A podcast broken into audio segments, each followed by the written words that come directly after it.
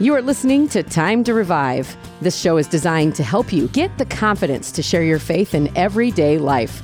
The music in the background is Revival from Third Day. Hey, welcome to Time to Revive. Another super duper exciting day today. As you know, every day I say this Christian life, man, it's like Christmas every day. You wake up and you have no idea what's going to be under the tree right under the tree. That's the cross. You have no idea. God's got all these things up his sleeve, really to surprise us with blessings. And on the program today, we welcome back Pastor Vic Kales from Wauseon, Ohio. Pastor Vic, welcome back to the program. Well, it's my pleasure. I always enjoy chatting with you. So, Vic, we've had you on the program today, and this particular series is called lifestyle evangelism. And what does that look like practically in 2021, Vic? So, okay, we've all read the Great Commission, we've read it a hundred times, probably even heard at least a half a dozen sermons about it in our oh, lifetime. Yeah. But man, what is that still valid? You know what is is the Great Commission still valid or is it archaic? Yeah, here's the funny thing. I'm just going to say this in, in evangelism, and I've had a lot of limitations broke off me in the last two years. I think everything we went through with COVID and everything else, I think we've all been shook, tilted. The good news of the shaking, it leaves what remains to remain, the purity of it.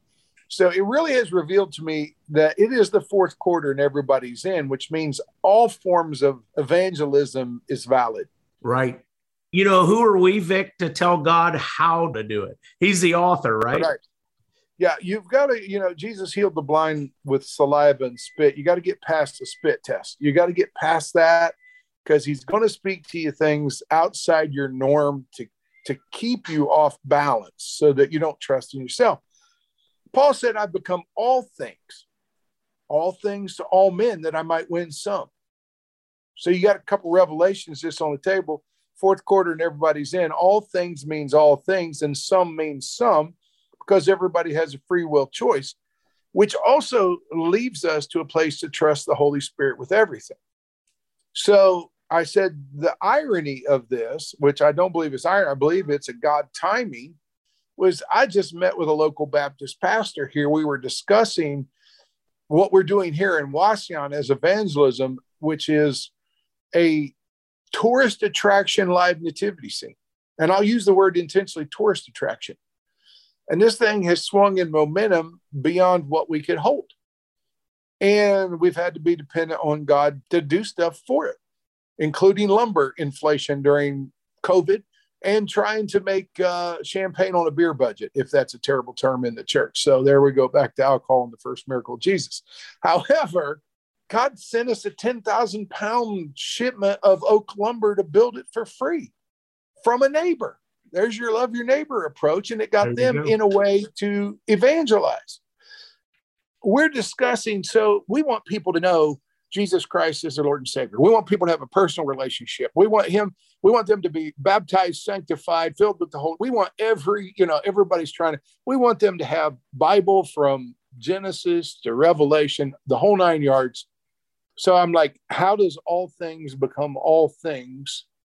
How does this become more than Cedar Point, where people go ride a roller coaster and it doesn't change their life? First of all, we're assuming that a roller coaster doesn't change your life.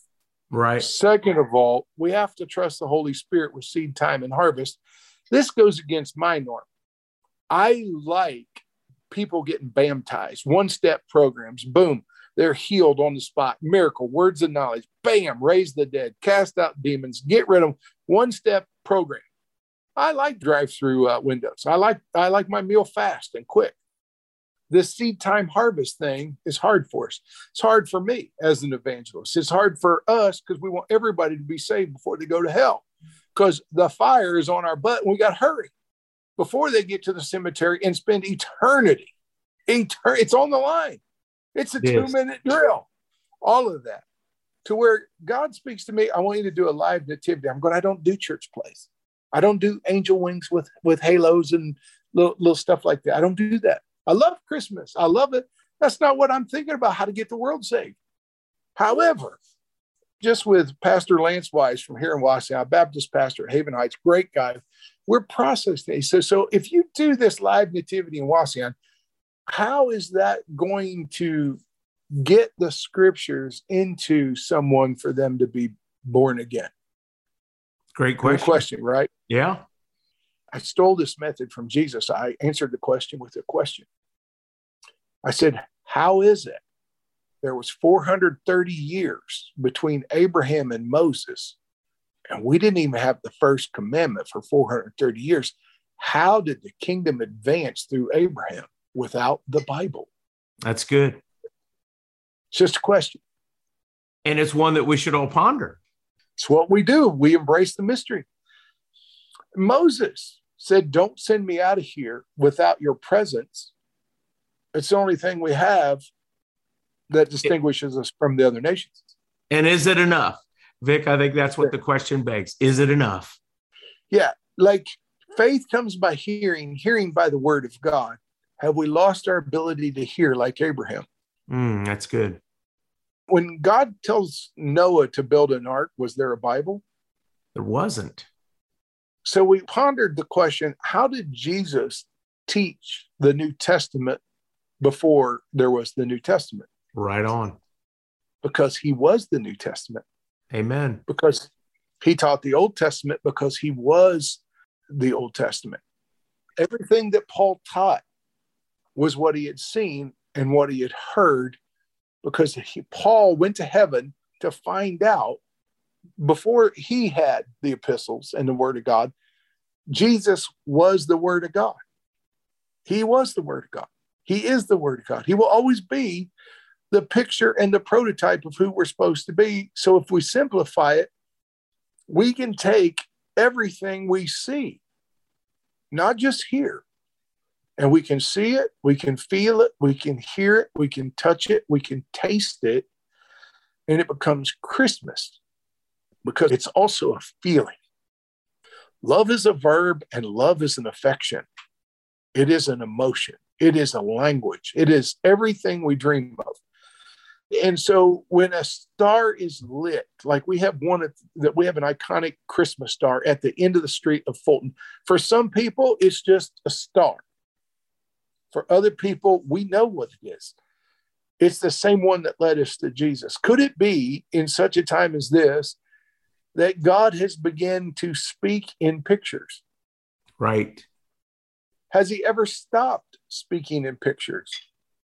Now, we're standing on the backside of some some confidence. I, I walked through because I thought I was a nutcase when I first started hearing God tell me He wanted me to do a live nativity scene because I'm going to stop possible. I don't have enough people. I don't have resources. I don't have money. I don't have all. I, I went through the whole thing, and He just gave me a picture of some barrels for oil that a widow had who had wow. the same declaration ah, we're going to eat this meal and die. And he's the prophet said, go take them to your neighbors.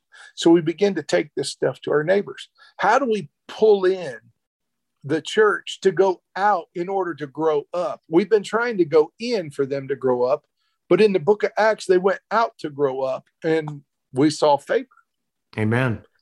Maybe we're not in our cities. Maybe we need to stop serving so much at church and start serving in the city. How is it that Jesus is Lord over a city? If we're to make disciples of nations, can we do it without making a disciple of our city? Amen. I just happened, not through intelligence of my own, just through almost like God forced me out of a cage to get back into the city and to get my head out of the ground to go. I stepped into a Christmas vision the city had, not me. Our director of public works the Lord told me to go talk to him about Christmas. And his vision, not mine, was that a Hallmark Christmas movie would throw up in our city. That, that was a one, three, five year Christmas vision that began to flush out. In the city, with our department heads, we've had eight meetings now. And the one thing that's on the city calendar, not the church calendar, is a live nativity. I mean, I could sit here in the midst of all the craziness and doubt because when Noah's building the ark, it wasn't raining and it does make you feel crazy. So I want to encourage you. And because they're all through the Bible, there's overt mission and there's covert mission. Some of them are just obvious. He told the woman at the well, I am the Son of God, I'm the Messiah. But for others, ambiguous, unspoken. He just gave him pictures. He even said, Don't even tell anybody. Yes, he did. How do you do evangelism like that?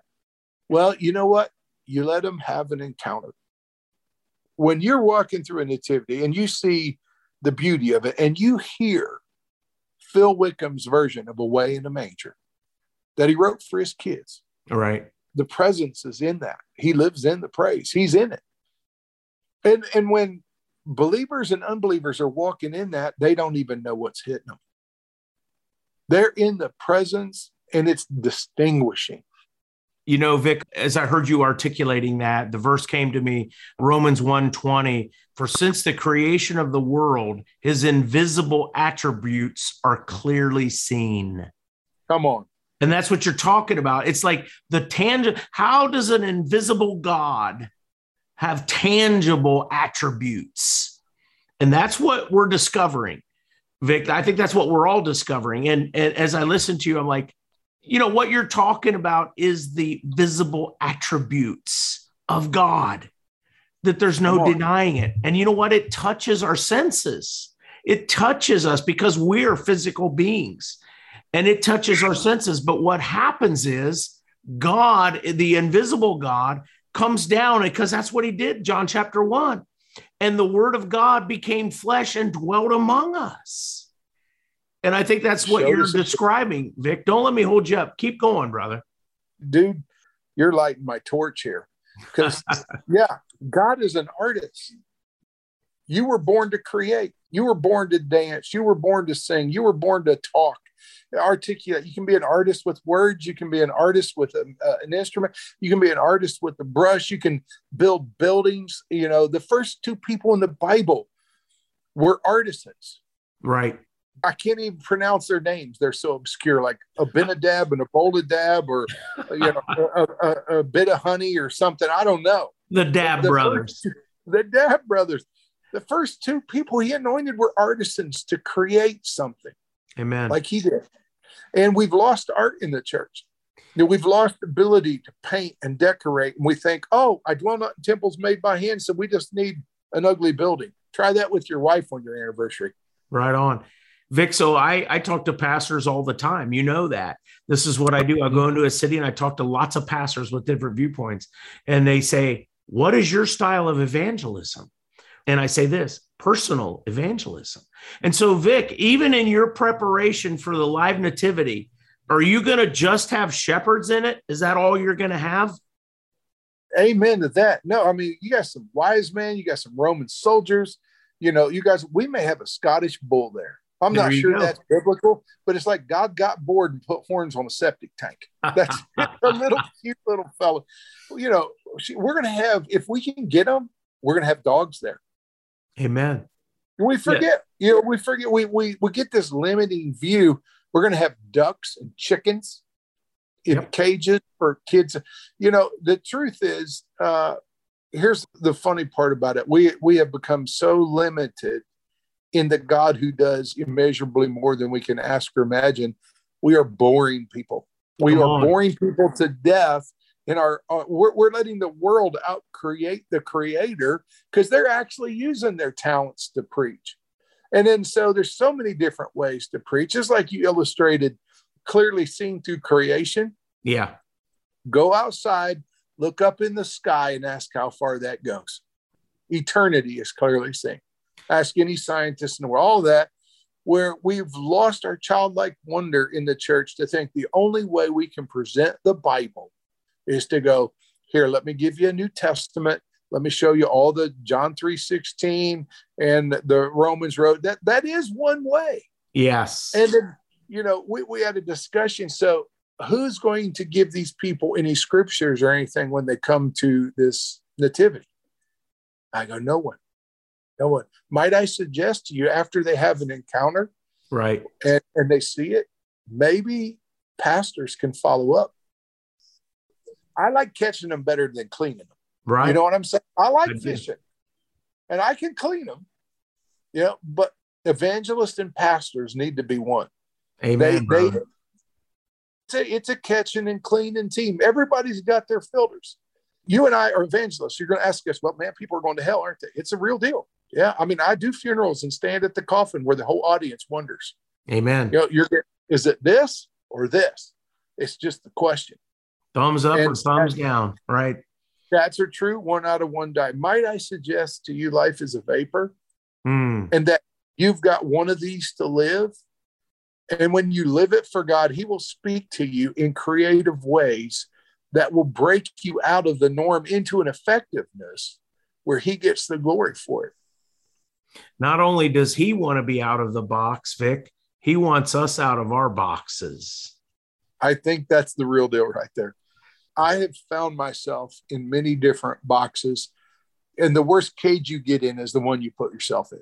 That's so true. And he wants us to be free of that. So, however, and we're articulating this, Vic, however, you're going to stand in, I'm not talking you specifically, I'm talking about the people that are participating in the live nativity, whether you're standing in as a duck, I'm teasing, but if you're standing in as a shepherd or a Roman soldier or whatever, however you're standing in, however you're participating, maybe, Vic, maybe you're giving candy to the children. Like, I don't know what it is, but you're contributing to the Great Commission because, as Paul said, we are living epistles and people are reading our letters so listen, Vic, you're probably not going to have 20 evangelists standing on soapboxes preaching a fiery sermon. But what you're going to do is create an opportunity for people to get their needs met, their tangible senses touched by the presence and the clear attributes of God working in our lives. And tell me that isn't louder than any sermon that we might be able to come up with. And so, what I'm saying is, I'm not saying anything about preaching. I'm not saying anything against that. But what I am saying for is exactly how you're describing. Utilize the creativeness that God has you. And if that is limited to, will you please stand here and be a shepherd? Will you, please, you know, whatever that looks like, but allow God to use us in whatever way he sees fit. I'll, I'll tell you a story that I often would tell through the years that illustrated this. That, you know, I used to have a professor tell me, he said, Now, boys, go out and preach the gospel and use words if you have to. I used to think that was kind of dumb. Yeah.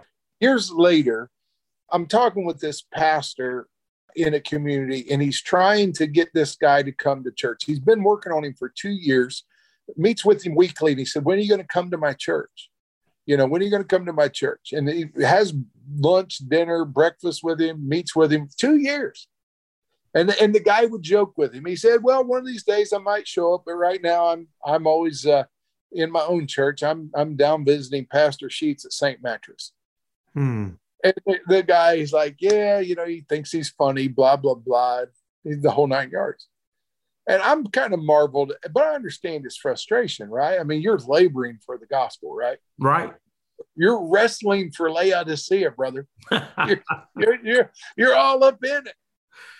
So here's the thing I, this guy was working at a, a local fast food place, and I find out through conversation he likes the Yankees. Hmm. He's an old Yankees fan in the Buckeye State. I thought, what the heck's wrong with you? right? So I'm sitting at my desk one day, and I, you know, it's kind of a, you know, I used to be into a lot of sports memorabilia. I like nostalgia. So on my wall back then, I had a picture of Phil Rizzuto hanging, autographed picture of Phil Rizzuto, old Yankee shortstop, Hall of Famer. The Lord speaks to me and says, "Give that to him." I went, uh, "Nope." right, exactly. That's my that's my Phil Rizzuto, and yet it wasn't expensive back then you know, I met him at a card show. It was only $16 for the card show. And so I'm talking about $16 on my wall that I, you know, but clearly I knew it was the Lord. So here's the deal. I take it into the back of his shop where he was working, and I said, Hey, I got something for you. I give him this autographed picture Phil Rizzuto. Stuns him. He looks at it and he looks at me, he goes, Why, why would you do this? And I said, uh, I can tell you why. Said, because the Lord told me to. Yep.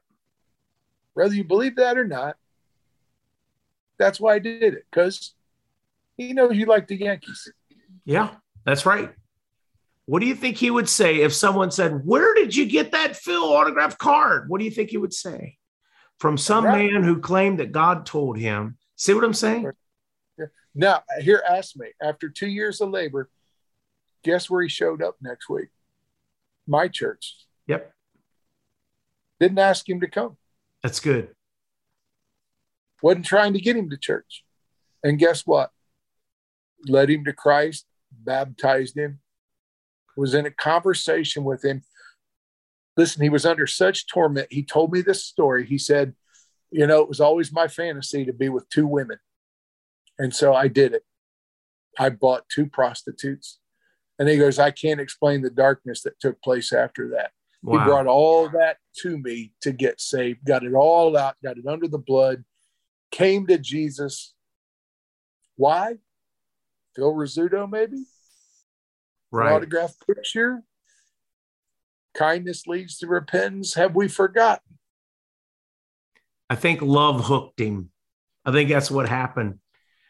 Your act of love from the Father's act of love to you, Vic, your act of love hooked him and brought him in. And you know what? He was probably searching for love in all the wrong places, as the song goes. But listen, it hooked him. And now he's a member of the family of God. God taught me how to evangelize outside the box. Excellent. Folks, you have been listening to another episode of Lifestyle Evangelism. Maybe not what you had bargained for or even could imagine, but is God in live nativity evangelism I want to have you share, Pastor Vic, just as we wrap up here. When is your live nativity going to take place? Just tell tell us the date. So anybody listening that might be local could eventually be drawn in. Well, it, it's three Sunday nights. The dates were set by the city so that everybody knows. Three Sunday nights from six to eight thirty p.m. December fifth, twelfth, and nineteenth. Sunday nights. And uh, we've found that in December, most churches don't have their programs even and things like that. So here's the deal come see, come see, come and have fun. You know, if the fullness of God's in the present story, let the church have fun again. Be yeah. like children. Yeah. And that's in Wauseon, Ohio, by the way, folks uh, listening via podcast. And this is 2021. So if you're anywhere near or the Spirit of God is speaking to you that you want to see this, because I, here we are, Vic, making this recording a couple months out yet, really. But even now, I bet you're saying, Lord, what are you going to do next? Because I bet you he has been giving you visions and things beyond what you talked about the scripture before, beyond what you could even ask or imagine, according to the power that works in us. And Lord, we thank you for the work you're doing. But folks, if you are have a curiosity that's itching you, and uh, you can make it out to Wauseon, Ohio, those Sunday nights, please make a way to do that. But as we wrap up as well, Vic, as we talked about earlier, man, this time flies. And we're just going to have to schedule another one. That's all there is to it. Pastor Vic, so if you'd be open to that, I'd love to have you back. We got lots more to unpack. And thank you for tuning in. You've been listening to Time to Revive. Thanks for listening to Time to Revive. This show has been brought to you by Shine FM and Revive Ohio. More information about this program at shinefmohio.com. The Shine FM Podcast Network.